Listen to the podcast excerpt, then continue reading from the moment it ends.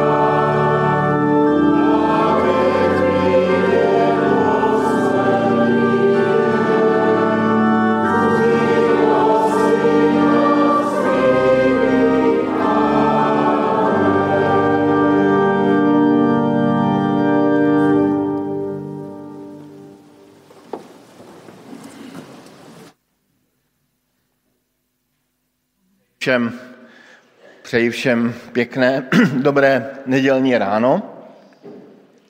Nesu novomesačné bohoslužby s večerou pánovou a potom po bohoslužbách aj bude společný obed.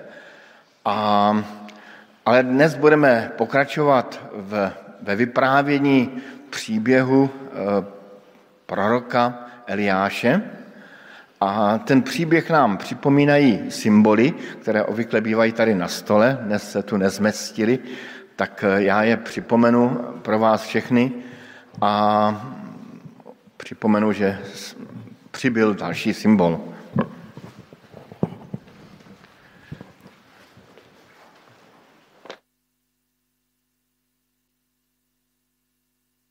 Jsme s takým havranom nebo krkavcom, ktorý nám pripomínal, že e, ten príbeh o Eliášovi, jak mu karkavci nosili jídlo, meso, potom jsme pokračovali příběhem, kdy byl u vdovy a vdova měla dostatečné zásoby oleje.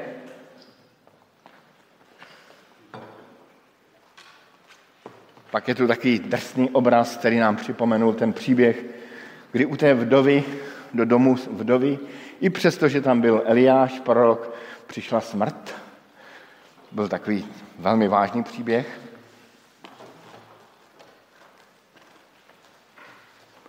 Pak jsme taky mluvili o vodě, kterou dodával eh, Obadiáš, tajemník Achaba, tajně prorokům, které schovával. A ten Obadiáš, který byl zbožný muž, se nakonec bál toho Eliáše, což byl velmi takový zvláštní příběh.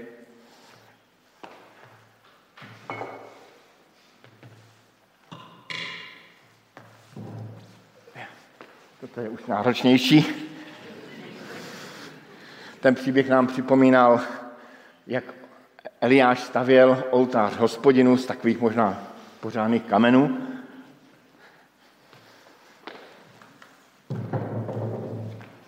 Dnes tu pribudol plášť. A ten skrývá tajemství dnešního příběhu.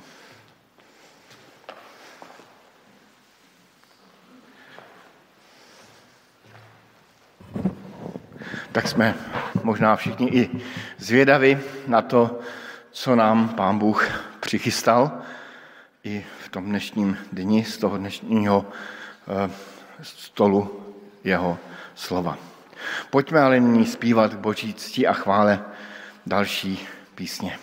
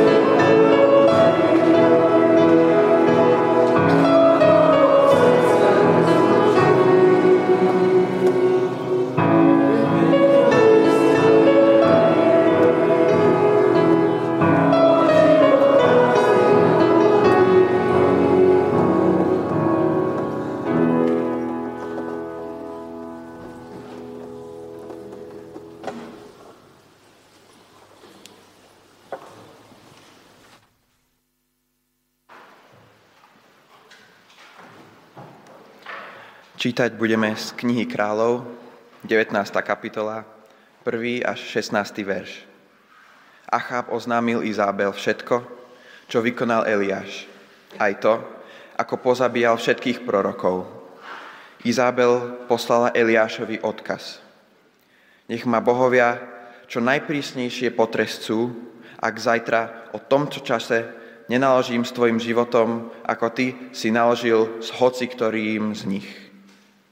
Keďže šlo Eliášovi o život, zo strachu vstal a odišiel do judskej Béršaby, kde zanechal svojho sluhu. Sám sa vydal na jednodňovú cestu púšťou. Keď prišiel, sadol si pod kručinu a žiadal si smrť. Povedal, dosť už, hospodin, vezmi si môj život, lebo nie som lepší než moji otcovia. Potom si ľahol a zaspal pod kručinou. Zrazu sa ho dotkol aniel a povedal mu, vstaň a jedz. Poobzeral sa a tu pri hlave mal posúch upečený na žeravých uhlíkoch a krčach vody. Zajedol si, napil sa a zase si ľahol. Na to sa ho aniel hospodina druhý raz dotkol a povedal, vstaň a jedz, čaká ťa dlhá cesta. Vstal teda a najedol sa i napil a posilnený tým pokrmom putoval 40 dní a 40 nocí až na Boží vrch Horeb. Tam vošiel do jaskyne, kde prenocoval. Tu ho oslovil hospodin. Čo tu robíš, Eliáš? Odvetil. Príliš som horlil za hospodina, Boha zástupov, lebo Izraeliti opustili tvoju zmluvu. Zrúcali tvoje oltáre a tvojich prorokov pozabíjali. Takže som zostal iba sám. Snažia sa však i mňa pripraviť o život. Dostal odpoveď. Výjdi a postav sa na vrch pred hospodinom. Práve tade prechádzal hospodin. Strhol sa mohutný a prudký výchor, ktorý vyvrácal vrchy a drvil pred ním bralá.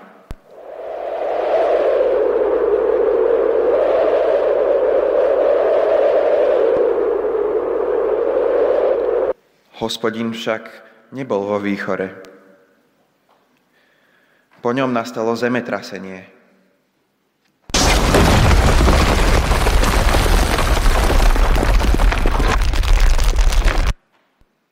Ale ani v zemetrasení nebol hospodin. Po zemetrasení prišiel oheň.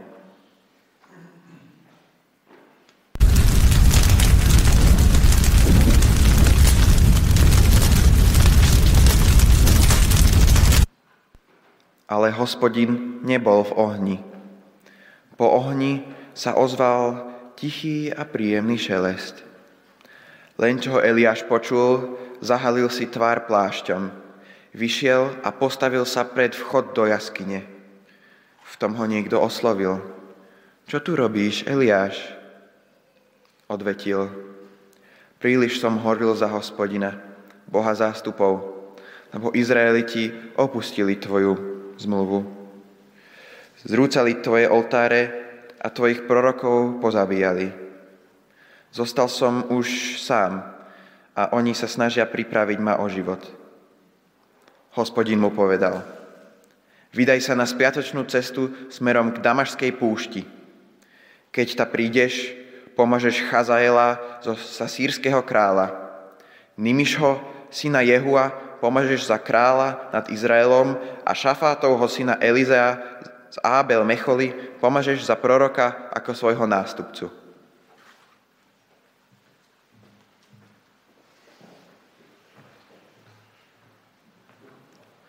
Postavme prosím k modlitbě.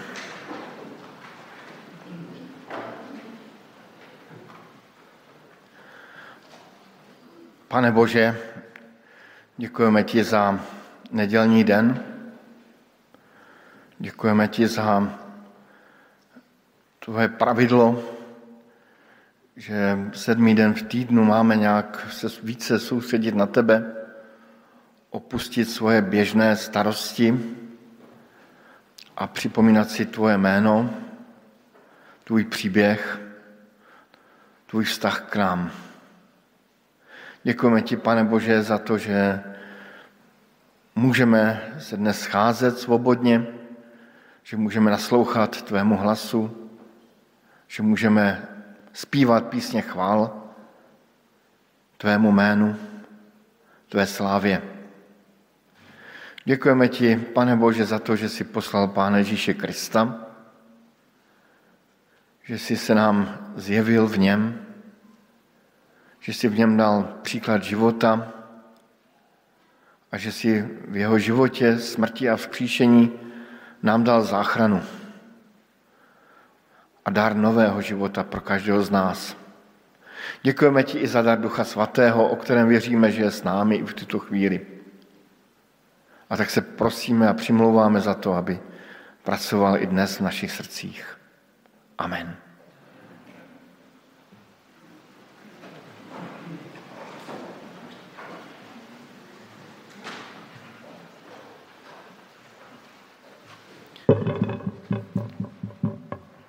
Druhé čítanie bude z listu Korintianom, 3. kapitola, 18.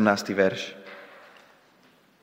Keď my všetci s odhalenou tvárou, akoby v zrkadle, pozeráme na slávu pána, premieňame sa na taký istý obraz v stále väčšej sláve. A to všetko pomocou pána, ktorý je duch.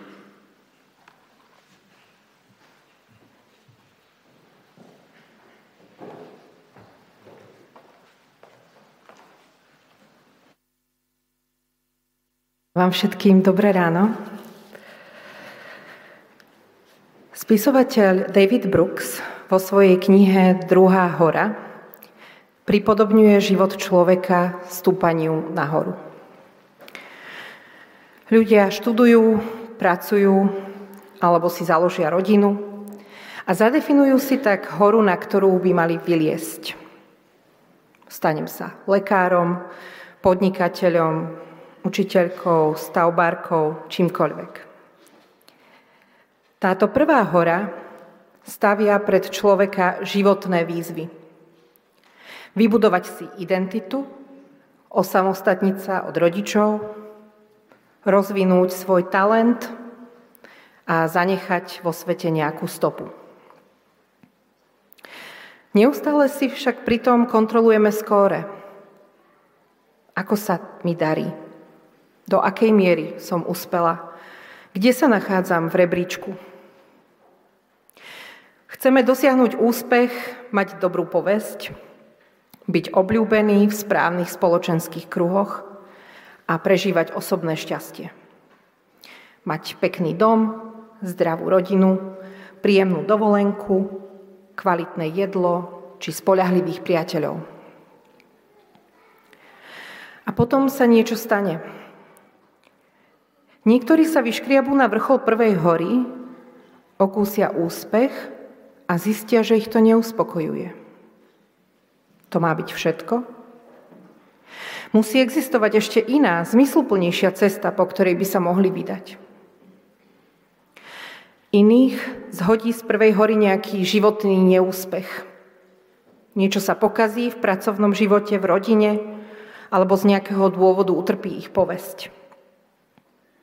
Ďalším vtrhne do cesty niečo nečakané a totálne im to nabúra plány. Smrť dieťaťa, diagnóza rakoviny, boj so závislosťou, rozvod či iná tragédia, ktorá od základu zmení pôvodný životný scenár. Títo ľudia sa už nenachádzajú hore, ale v údolí plnom zmetku a utrpenia. Brooks hovorí, že v tomto údolí sa nám niekedy uprostred hmly v diaľke objaví druhá hora. Stane sa to vtedy, keď sa naša pozornosť obráti od samých seba k niečomu alebo niekomu inému. Píše, ak je prvá hora o budovaní ega a definovaní vlastnej identity, tá druhá je o zbavovaní sa toho ega a vzdávaní sa vlastného ja. Ak je prvá hora o získavaní, tá druhá je o odovzdávaní. Zároveň na tú druhú horu sa lezie úplne inak ako na prvú. Prvú horu dobíjate. Identifikujete vrchol, určite smer a škriabete sa nahor dovtedy, kým ho nedosiahnete. Vaša druhá hora dobýva vás.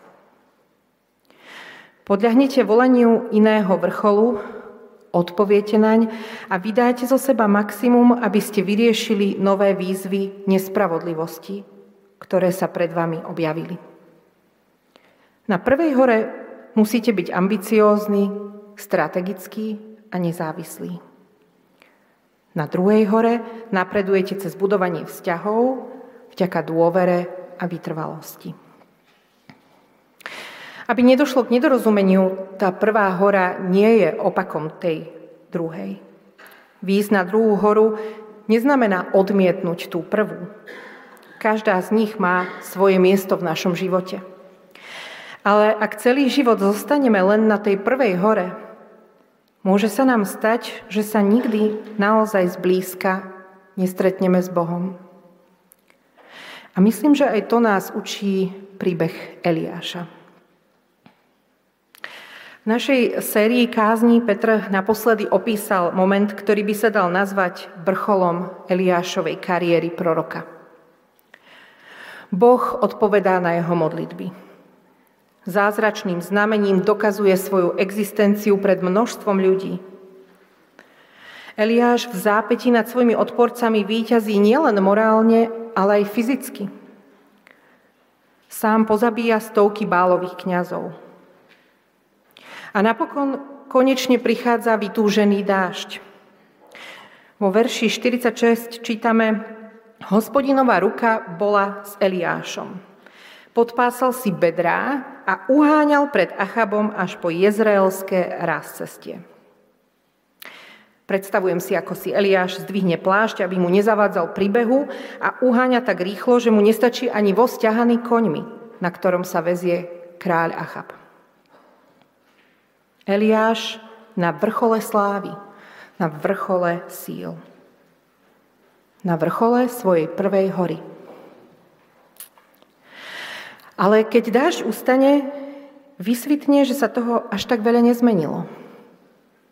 Nezdá sa, že by Eliáša odrazu nasledoval zástup tých, ktorí sa na základe skúseností na hory Karmel rozhodli odovzdať svoj život Bohu. Pri moci zostáva ten istý režim. A kráľovna Izabel sa Eliášovi vyhráža smrťou. A tak prežíva sklamanie a strach. Navyše, Eliáš má na rukách krv a akokoľvek veril v spravodlivosť tohto trestu, nepochybne to ním ľudsky otriaslo. Vydáva sa na útek Namiesto toho, aby sa tešil zo svojho úspechu a užíval si život v čerstvo zavlaženej krajine, odchádza sám na púšť na miesto vnútornej prázdnoty a krízy. Tu zažíva stav intenzívnej depresie. A podobne ako Mojžiš či Jonáš si žiada smrť. Dosť už, hospodin. Stačilo. Nevládzem. Dajte mi všetci pokoj. Zažili ste to už niekedy? Vyhorenie, pocit úplnej márnosti. Všetko, čo ste sa doteraz snažili, bolo zbytočné.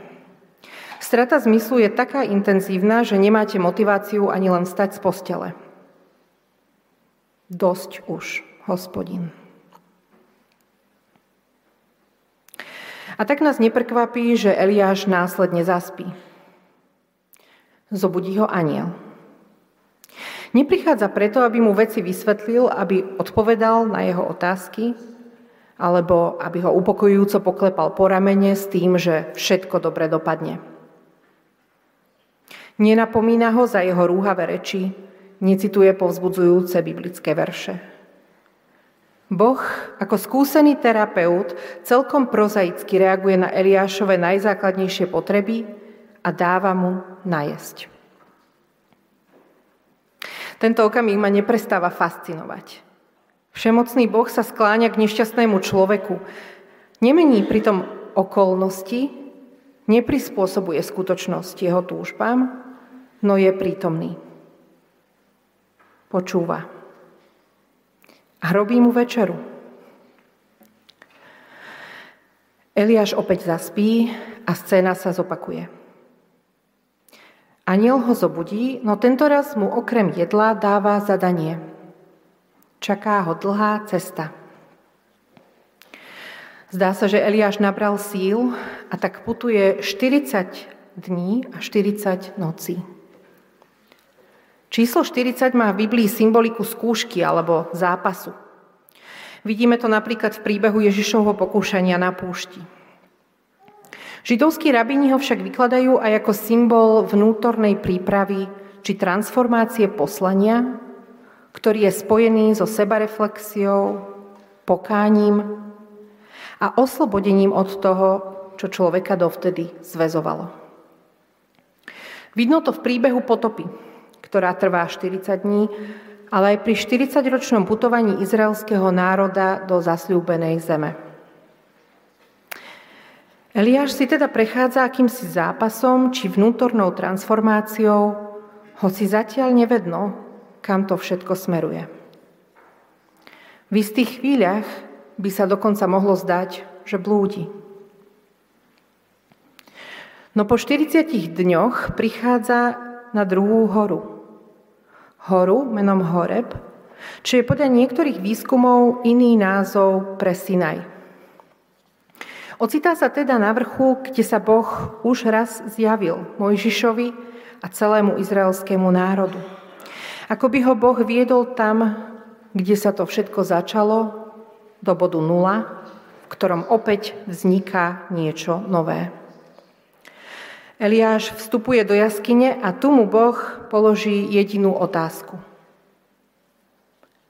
Čo tu robíš, Eliáš? Predstavujem si tón hlasu, akým táto otázka zaznela. Bolo to ako keď na ulici nečakane stretnete starého priateľa, o ktorom viete, že už dlhšie býva v zahraničí a prvé, čo sa spýtate, je, čo ty tu? Alebo to bolo skôr ako keď objavíte v kuchyni dieťa, ktoré jedá koláče, čo sa práve dopiekli a tak sa trochu prísne spýtate, čo to tu robíš? Akokoľvek to bolo, zdá sa mi, že za touto otázkou je predpoklad, že človek nie je tam, kde mal byť. Alebo nie je tam, kde sám očakával, že bude. Čo tu robíš? Je jedna z veľkých božích otázok, ktoré nám idú pod kožu. Boh sa nepýta preto, lebo potrebuje poznať odpoveď. Pýta sa, pretože ju potrebujeme poznať my. Sám Eliáš nie je tam, kde očakával, že bude a tomu nasvedčuje aj zdanlivo nesúvisiaca odpoveď. Rozpráva Bohu svoj doterajší príbeh. Príbeh, v ktorom sa pohybuje medzi rolou osamoteného bojovníka za Božiu vec a rolou obete, ktorej sa nedostalo zaslúženého uznania. Príliš som horlil za hospodina, hovorí. Ako keby tým naznačoval, snažil som sa zo všetkých síl, ale nestálo to za to. Dal som do toho všetko a aj tak to nebolo dosť. Napriek veľkému úsiliu sa Eliášovi nepodarilo iniciovať trvalú zmenu v krajine. Ako by sme na túto otázku odpovedali my? Čo tu robíme? Ako sme sa sem dostali? O čo nám ide? Prečo sme tu? Aký je náš príbeh? Sme osameli bojovníci za správnu vec? Sme obete, ktorým sa nedostalo zaslúženého uznania?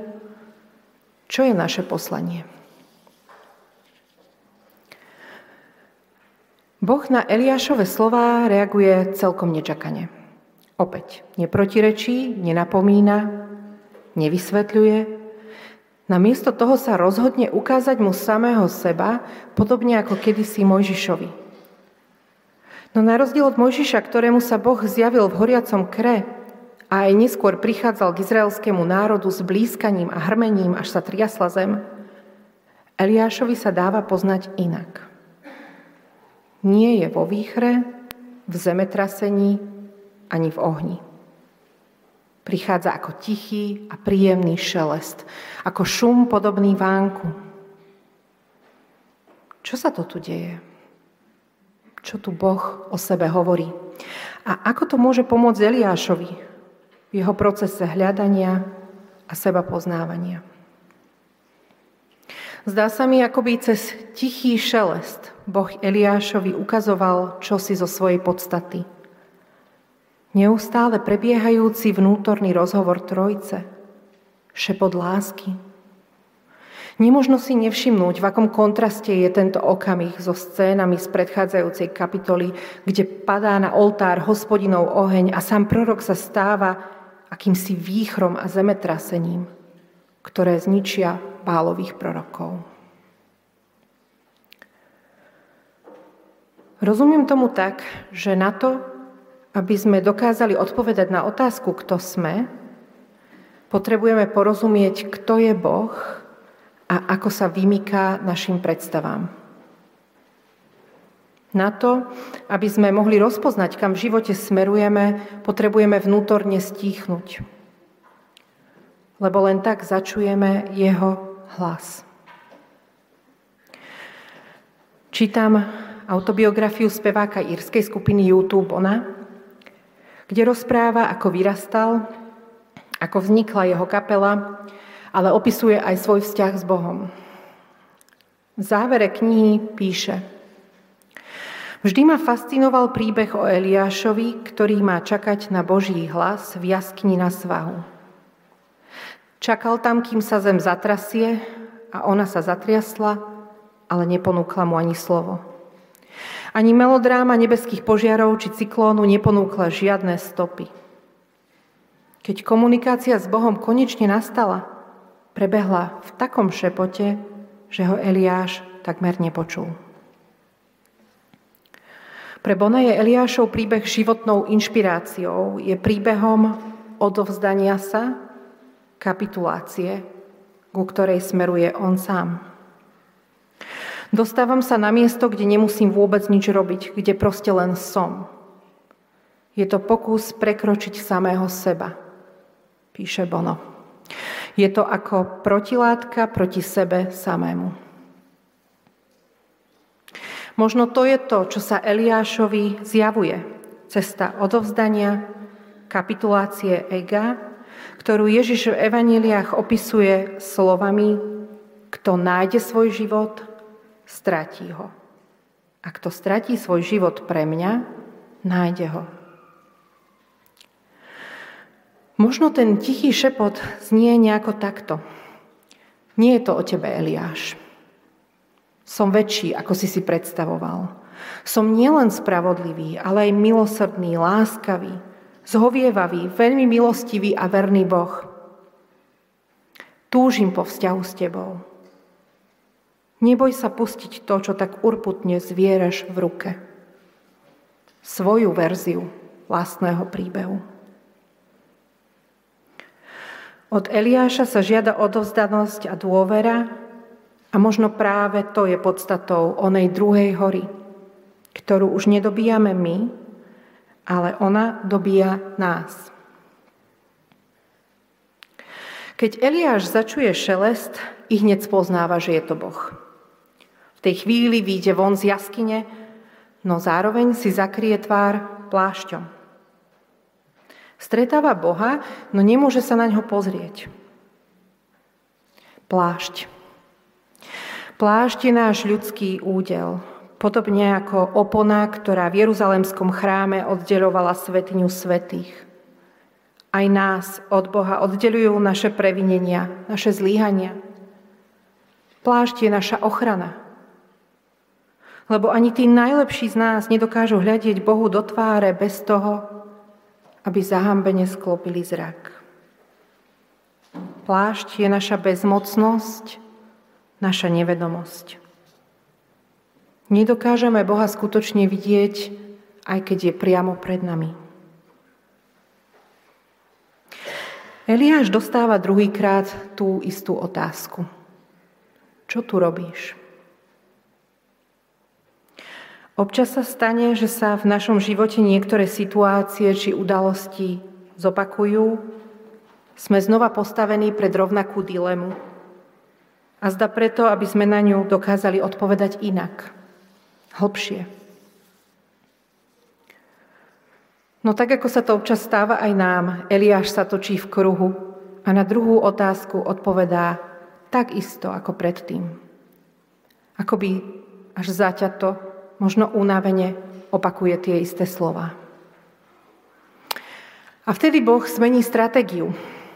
Nekladie tú istú otázku tretíkrát, ale dáva veľmi konkrétne inštrukcie. Eliášovou úlohou je odovzdať štafetu, preniesť zodpovednosť na iných ľudí, ktorí budú pokračovať v naplňaní Božích plánov.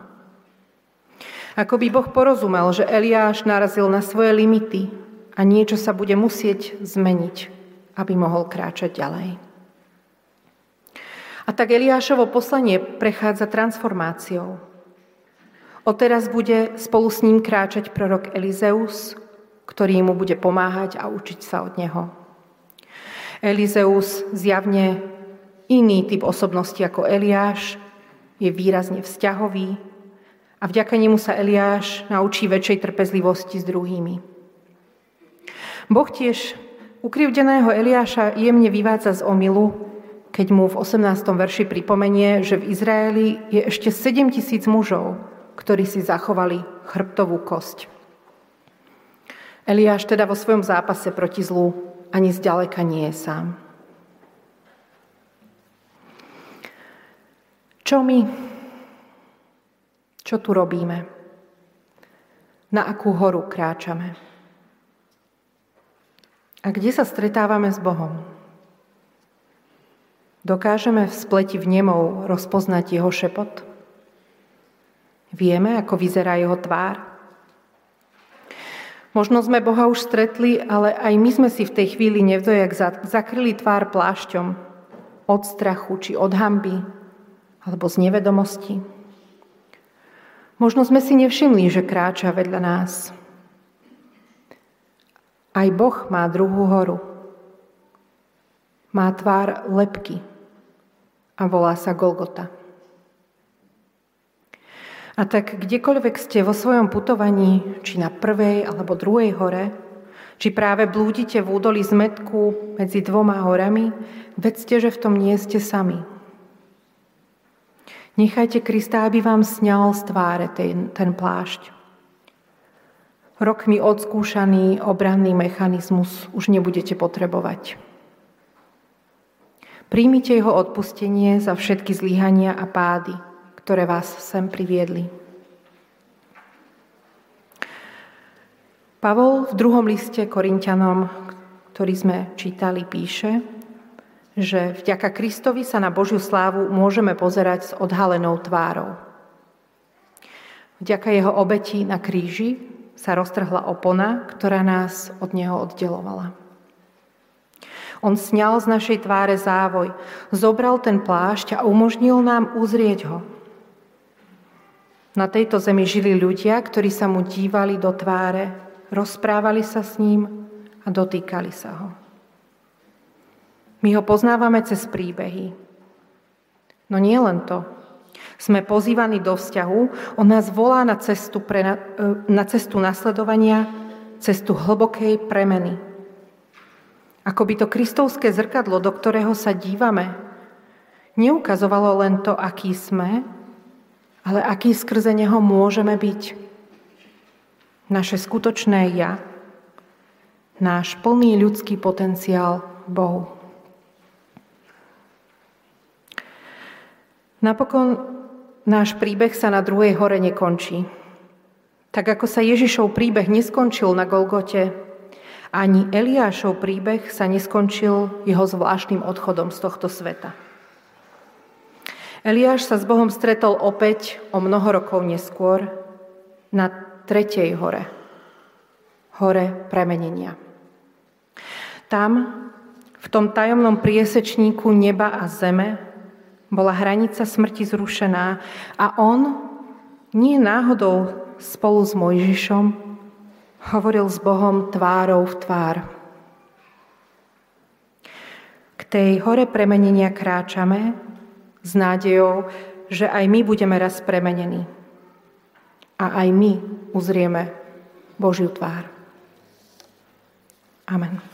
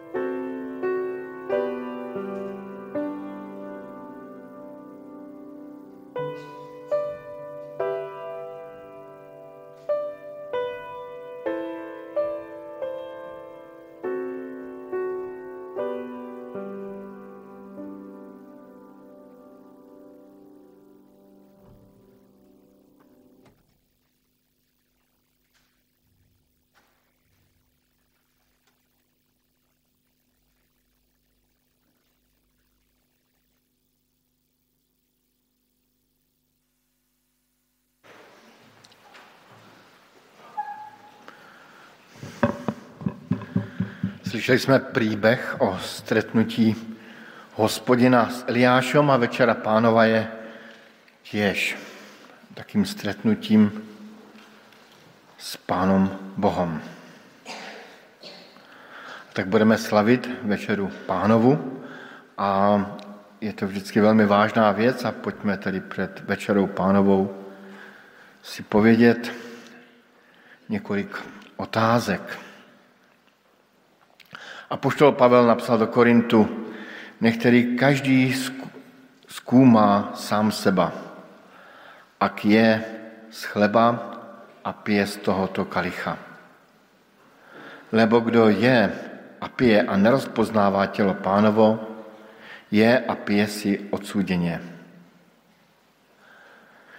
Vyznáváš, že jsi hriešním člověkom a že nie si před Božou tvárou o nič lepší než druhý ľudia? Priznáváš, že spolu s nimi neseš vinu za biedu sveta? A keď to tak, odpověz, vyznávám. Tak těž a já vyznávám. Veríš, že Ježíš Kristus, Syn Boží, viedol svoj zápas s mocnosťami zla a svoj život položil za obeď aj pre teba? Pokiaľ áno, odpoves, verím. Taktiež aj ja verím. Odpúšťáš všetkým tým, ktorí sa proti tebe previnili? Ak si ochotný odpustiť, vyznaj, odpúšťam. taktiež a ja odpúšťam. A tak príjmite slovo potešenia. Hospodin odpúšťa ti všetky tvoje viny. Uzdravuje všetky tvoje choroby a vykupuje život tvoj zo záhuby. Amen.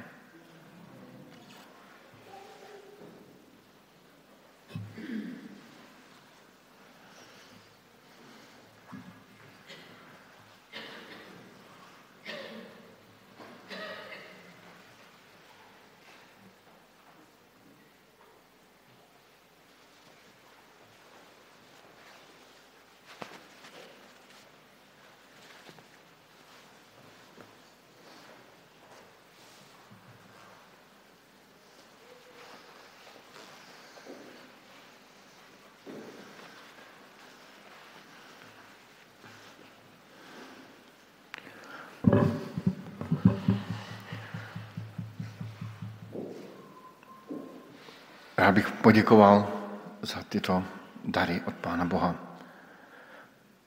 Pane Ježíši Kriste, děkujeme ti za tuto chvíli, kdy si můžeme připomínat tvoji oběť za naše hříchy, tu tvoji druhou horu, kterou si pro nás vyšel s křížem na rameni.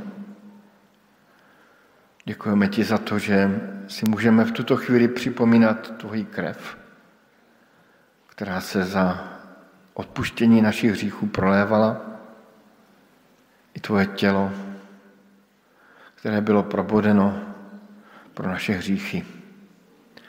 A děkujeme ti i za to, že si smíme v tuto chvíli připomínat, že jednou budeme s tebou jíst a slavit večeři pánovou, s tebou, který je vzkříšený a který i nám si dal dar nového života. Kež v tomto duchu i prožijeme tuto večeru pánovu. Amen.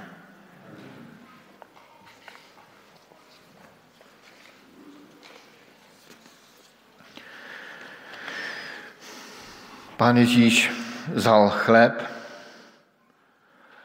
když vzdával vďaky a lámal jej, povedal, toto je moje tělo, které, se, které je pre vás.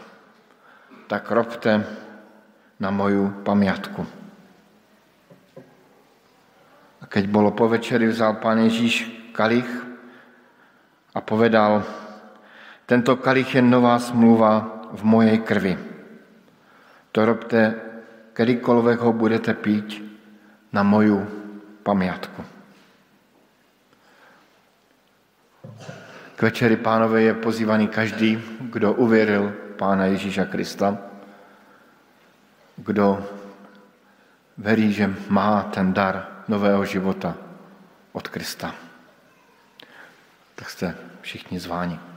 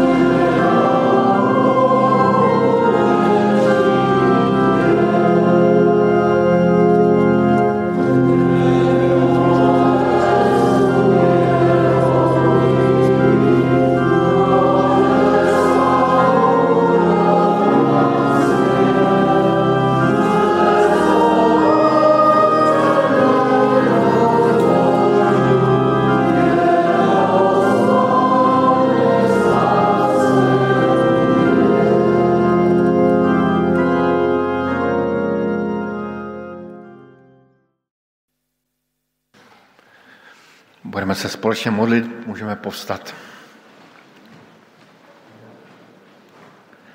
A budeme se společně modlit modlitbu našeho Pána Ježíše Krista. Otče náš, který jsi na nebesiach, posvěd sa jméno Tvoje, príď královstvo Tvoje, buď vôľa Tvoja, ako jak na zemi. Chlieb náš daj nám dnes a odpust nás naše viny, ako aj my odpušťáme svojim vyníkom.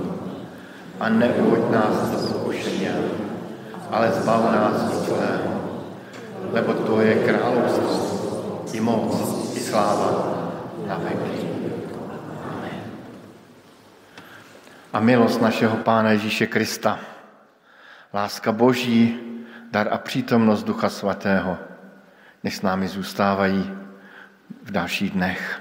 Amen.